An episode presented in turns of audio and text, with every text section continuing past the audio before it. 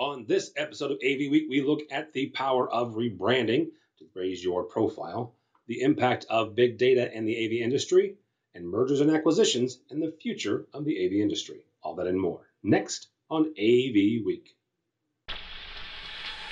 The network for the AV industry. What are you listening to? This This is AV. This This. this is AV, Nation. This is AV Nation.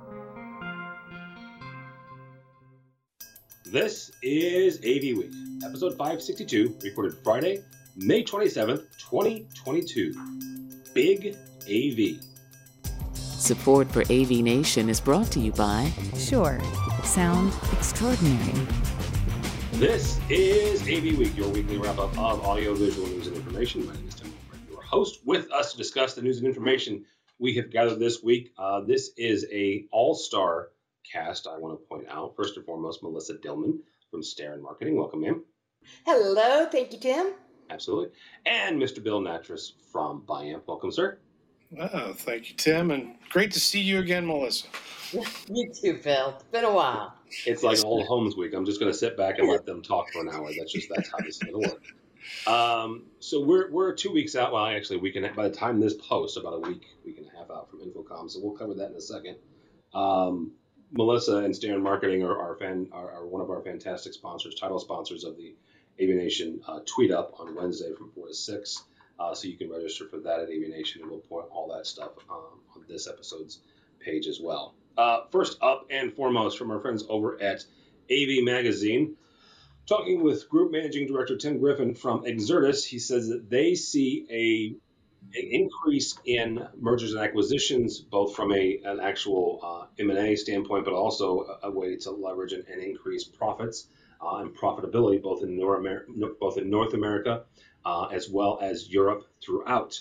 Uh, Melissa, we'll start with you on this. Uh, you two, you and you and Bill have different uh, perspectives on this, as it were. Melissa's group, um, Marketing, was ac- acquired a couple of years ago by Midwich. But when you look at the market, not just Midwich and, and but the overall market, how much more mergers and acquisitions can we get to until there's one overarching, like we all work for for our Google overlord? Right?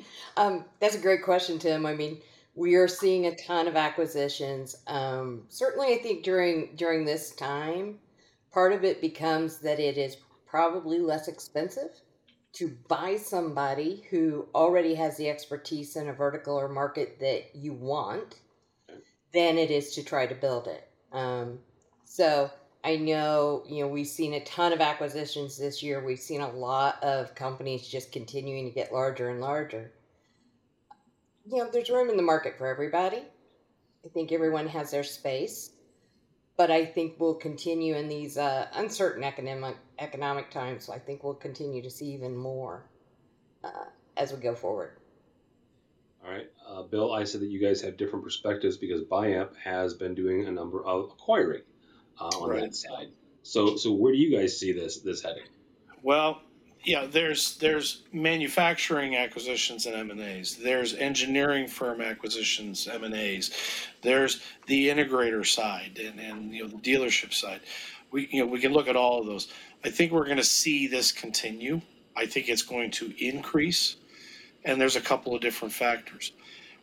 Manufacturers that haven't been able to respond uh, appropriately or or easily or readily to the supply chain issues, they're seeing huge increases in costs, and and that's affecting their bottom line. Affect the bottom line, you affect their value, eh, all these other things that go on with that. So I think we are going to see um, other companies swallowing up smaller companies, you know, things like that. Um, the integration channel side, I'm actually very concerned about because here's a number of companies that, you know, they're non-stocking dealers. They never intend to stock. They were always about bring the equipment in for the project, build up the project, issue an invoice, move on. Um, they're not able to do that right now, uh, and haven't been able to do that. And you know, I've been in at, at some dealer uh, offices and warehouses and, and you know rack up areas, and you know you see empty shelves, um, and and pick ticks sitting there. You know they're trying to get the product in so they can do anything with it. And yeah, it's great that certain manufacturers can provide them product, uh, but others can't, and that stops or slows down the entire project for them. That's putting increased strain on their ability to to deal with cash flow, and thus, you know, do they need to look at mergers and acquisitions on, on their side to get out from under the weight of what's going on? Now, because of my role within Biamp uh, uh, and, my prior experience as a consultant, I of course am watching the the specifier community very closely. We are already seeing the engineering firms that are swallowing up uh, the ICT groups or the specialty consultancies and, and bringing them into a single banner as another discipline or an offshoot of of you know the work that they already have. Um, I definitely think that's going to be on the rise. There's there's a number of companies, engineering large engineering firms that have been in the, the mergers and acquisition role for a period of time.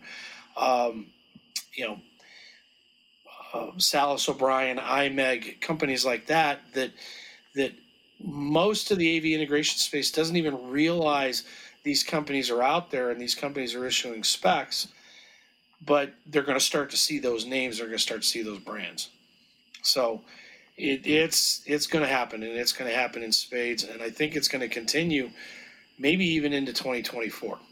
So let me take two different angles here, and I'll, ask. This is either one of you can answer this, but, but the first one is yes, on the manufacturing side, there are folks that are that are you know the bigger companies are are, are kind of acquiring the smaller ones or um, the ones that that need to, to offset some things. Like I'm, I'm thinking of, of Plantronics and Poly uh, Polycom a couple of years ago, and now they've been acquired by HP.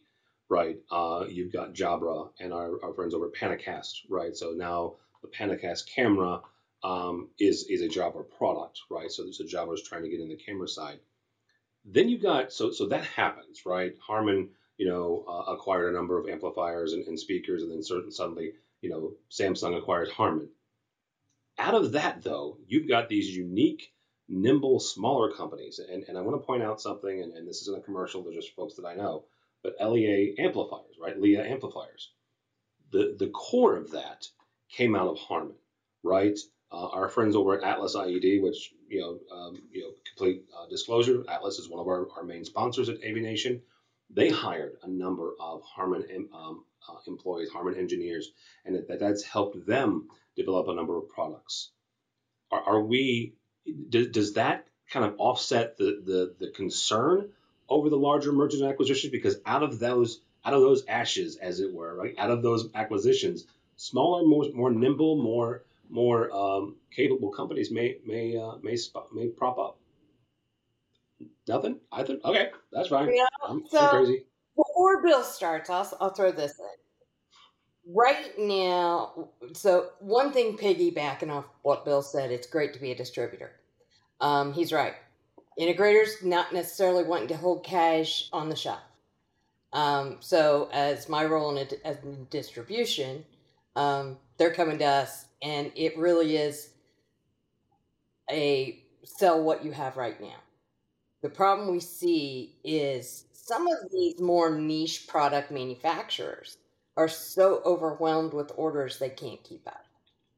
So when you look at some of the new upstarts, the younger companies, while nimble, I wonder if they can maintain production.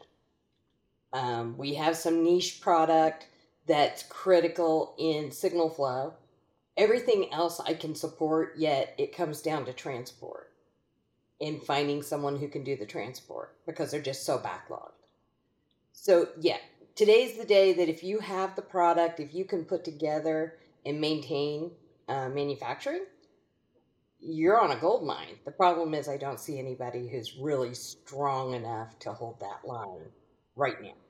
There is something to be said for distribution right now. You're exactly correct because you know, if a manufacturer can't produce the product for somebody, distribution can't get it for them either. So, but they might have something else. And and you know, I work for Biamp. Biamp uses distribution globally, not in the United States. We we do it direct here, but Um, I think you know, Tim. Some of the things that you talked about, you know, with with LEA and and you know people coming from from this company or that company, there has been the major shift. You know, not just so much the great resignation, but people leaving companies that they've been at for a very long time and going somewhere else. And and you know, there's obviously um, there's obviously some inside information in regards to you know why did people leave Harman and form LEA and, and all this sort of stuff. Okay, so we on. There, yeah, there was we- Harman. Harman laid off half their staff. Uh, yeah, exactly. Okay. exactly. So you know, we don't need to get into all of that. That's not that's not the key. One of the things that always concerns me about when people talk about mergers and acquisitions is the fact that oh, it's never going to be the same company again, or oh, they, they- they're totally changing the culture, or you know, just because somebody bought somebody else. Well, you know, here's what we need to remember there's this thing called the stock exchange in New York, and there's other stock exchanges all around the world. People are buying pieces of companies every day, and they're selling pieces of companies every day. Does that company have a product? Can they deliver that product? Do they support that product? Do they have an ecosystem that that allows the integrator and dealer channel and the consultancies and the specifiers to to get that solution in place? That's what's going to matter. It doesn't necessarily matter what the brand name is on the door. So, or who owns who. So, So in in what we've seen on the integration side for mergers and acquisitions, it's not so much companies buying other companies, right? As it is there's a finance company at the head of this. Right? They're all beholden to some financier of some sort. What happens if the economy tanks, the stock market tanks, their investment tank? Do they start cutting off these AV integrators that they've formed, these monsters? Do they start piecing them out? Or are they invested enough in our industry to ride out the storm? Oh, no, I'm asking the questions, Tim. Sorry. Well, yeah, that's fine, and and, and I'll let I'll let Bill answer that. But what I would say is it, it depends on where they're at in that investment cycle, right? Um, I, I know enough to be dangerous here, so don't take financial advice from me, but any way, shape, or form, right? But my understanding these folks is, is there's a cycle, right? They they they're coming in at X amount and they expect to grow and, and, and have a, a return on their, their investment um, of a certain percentage. If they're down, right, uh, and they forecast that they're just going to lose their shirts uh, and they're going to take a bath, as it were, then yeah, they'll dump it. But if they think that it's you know from a financial standpoint, and they've got the as, as a buddy of mine says, they've got the nerds in the back room with the calculators saying, "Oh yeah, ride this out. It, it'll be fine in two years or three years." Then they'll do what what the nerds say. I think is my is my two cents on that. job stability is always going to be any individual's concern, no matter what the state of the economy is or the state of your business is. So. Yeah. Alrighty, uh, from our website, uh, Kramer uh, presents a new vision and a new brand at ISE 2022. Yes, I know it feels like 100 years ago. It wasn't. It was two. Two weeks ago, we were uh, we just came back from Barcelona and we are heading to Vegas. So, uh, but Kramer came out with a brand new uh, logo, a brand new vision, and kind of a new um, you know a new mission. Uh, there's uh, all sorts of, of new folks at the helm. Um, Bill, I'm going to start with you on this. You you've seen this more than once, where a company has tried to reinvent themselves, remarket themselves. Where where are we at with that? Is it is it is it too late for Kramer to, kind of reinvent themselves and, and bring a, a new face, or, or are the the predominantly IT folks that are running Kramer now? Do they have a, a shot at this?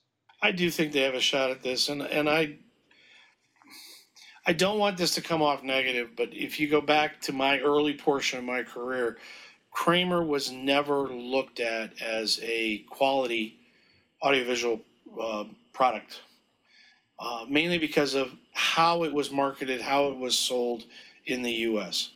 It was always kind of looked at as that that tier two or tier three widget thingy, and and so a rebranding and new vision from that perspective probably was a very good move for for Kramer. Um, you know, do they have quality solutions? Do they have functional devices? Things like that. Most definitely, but I don't think they were ever able to get over that hurdle of perception to, and I'll put it in my generation. I'll put it on my generation of AV that that you know it just wasn't that good of stuff. Um, you know, so so rebranding is probably a very good idea for them, and, and you know, the timing might be a question, but then again, when is it ever a good time to rebrand? So, uh, when you need to, yeah. is, is the answer to that. When you need to. When you so. need to. So, uh, Melissa, I honestly didn't even when I when I picked the stories, I didn't even put two and together because you've been at Starin for so long.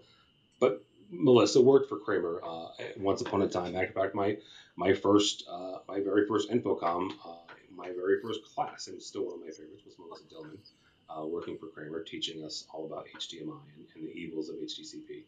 Uh, so both from you, your standpoint of as a distributor now, but also as a former employee, it, it, are they doing the right thing here and trying to, to rebrand and, and come, you know, raise their profile from a, a tier three or a tier two? So, you know, I, I think Bill does suffer from old timers, right? Um, there was a period, as we see happens in the AV industry frequently. I bought a product in 1822 and it hiccuped, and then forever you're no longer quality. Kramer's went through several revolutions of of quality standards, and and I do think they had a period there that their quality had had become um, very high. I don't know if Kramer is Kramer without Dr. Kramer right? Dr. Kramer. Um, I my fondest memories of him are at InfoComm, and he was like a he was like a mad scientist with widgets in his pocket.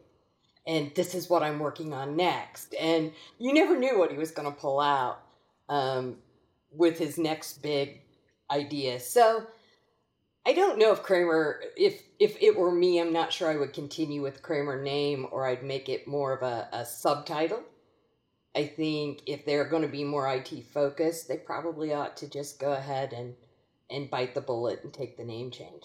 I'm excited to see what they do. I'm excited. You know, the new branding looks great. They've got a, a obviously a good marketing department, so I look forward to seeing what they have to offer.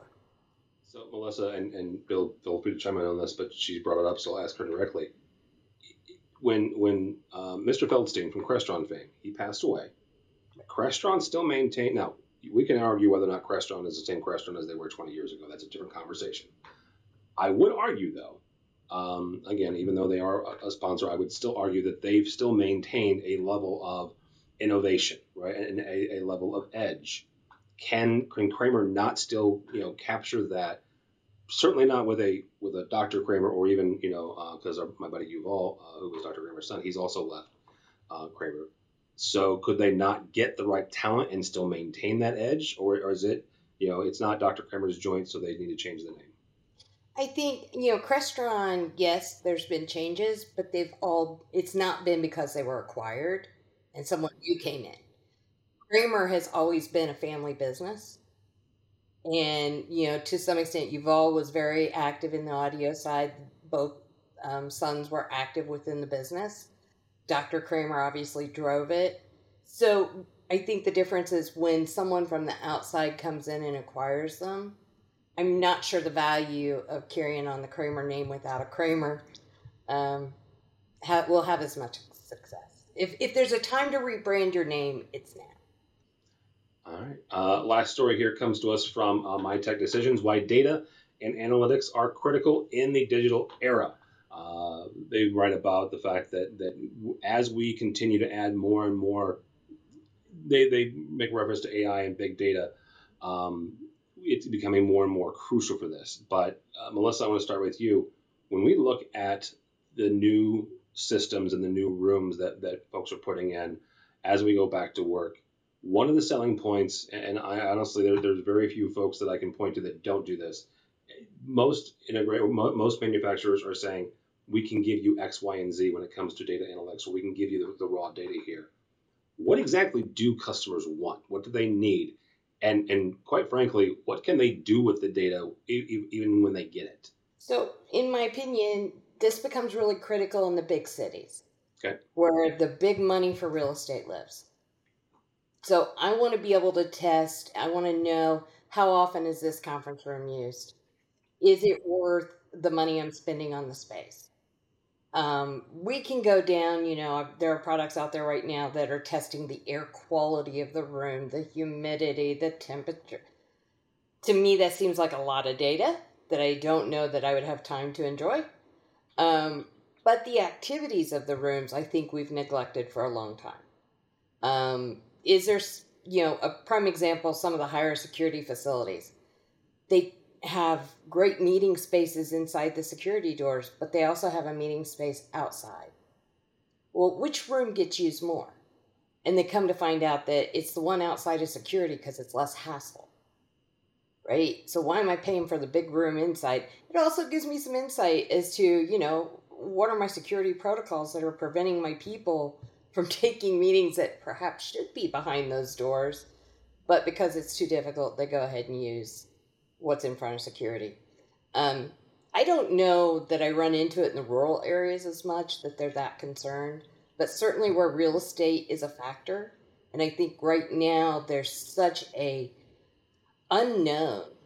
Um, I'm seeing kind of in the market a lot of people saying, "Hey, we were going back. We're coming back. We're coming back," and maybe they tried and then they stalled they went back to, okay, maybe we're not going to be full back. We're now going to do hybrid, blah, blah, blah. Now I'm seeing the dates of we're coming back being pushed out to towards the end of the year. At some point, they're going to want to know, you know, how much space do I really need? What's being used? And make sure that we are getting the most out of those spaces, not leaving space left unused. I'll, I'll, I'll finish the conversation in, in, a second with that. You know, we're coming back because I'm hearing two different things too. Bill's got a question: What kind of data do we need, and what do what do the clients need and want? Well, we we, we need to realize that the data collection sensors is what's changed, and and who grabs that data. Um, we are in a shift right now where the data collecting sensors associated with our industry is actually software packages that are running on computers, and it's the IT departments that are getting the analytics from that. Who's in the room versus who's remote? That's very important data points. We're also seeing that to the facility perspective, the smart building concepts and these types of things you know, we went through the pandemic where nobody was in the offices at all, so they were able to shut the buildings down or or minimally heat and cool them to now I can no longer use the algorithm of Monday morning at nine o'clock, I'm going to have 80% of my desks occupied. To now they're looking at, okay, how many people have key carded in so that I know how many bodies are in the space and I can adequately heat or cool to that. And that's the level of data acquisition that's going on now, and systems are reacting to it. Okay. Um, we know that we have, uh, you know, through through you know the Zoom platform, through Teams platform, through GoToMeeting, et cetera, the inter the interconnectivity there is already occurring of I'm not going to be in the room. I'm going to be remote. Well, I've already seen some circumstances where the smart building technology is mining that data and is appropriately prepping the room saying okay each body is a 100 watt light bulb there's going to be five bodies in this room in an hour i need to cool the room down to prepare for that is that something that's an AV space thing? No, not really, because it's an AV room, but it's something that's going on, and, and it's the type of adaptive intelligence that is happening in real time today uh, in these environments. So I'm going to ask probably a dangerous question, and, and as we wrap up here, at what point does this be does this stop being data analytics and useful for becoming green, for energy conservation, for money savings? And when does it step into Big Brother? And when does it over overreach? Or or is the fact that you know what I'm I'm in an office, I'm in my my employer's office, I should be expected, I should expect to be looked on, spied on. I quite quite so has. So I think you're doing that even now remotely. Yeah. And there are companies that can monitor keystrokes and how much time am I spending and where am I spending it. Big Brother's there, I think, no matter what. Um, that's a different issue for you and your company, depending on that level of security, right? And how much do you want? Just depends on what what sector you're in, what you're doing. Some companies, it's obviously more critical than others. And I agree with Bill. The smart buildings thing's been going on for a long time with the green buildings. AV's always struggled to not be a negative mark on that AV uh, on the green section, right? Because we just keep using power. I think the data has always been there. It's the first time I think maybe AV so much is really jumping in to say, okay, we'll give you our analytics. Um, combined, there are folks that, you know, spend their lives just analyzing that. I think we're adding on to what they probably already know. All right, that'll do it for us. Thank you guys so much. Um, well, I had another great point well, you, for well, you didn't say anything, so I'm. One of the things, you know, yes, there's always going to be that big brother, and and employees will end up voting with their feet of whether they think Big Brother is too much within an organization. Okay, where the organizations are changing and where they're using big data is actually in the UX and company employee satisfaction perspective. Am I comfortable at my desk? Am I happy at my desk? Well, we right now we already know. If you're coming back into the office, people aren't happy about that. So companies have to become more Apple-esque and Google-esque and, and you know provide all those things and and that that that relaxing environment and, and those pods, that type of thing.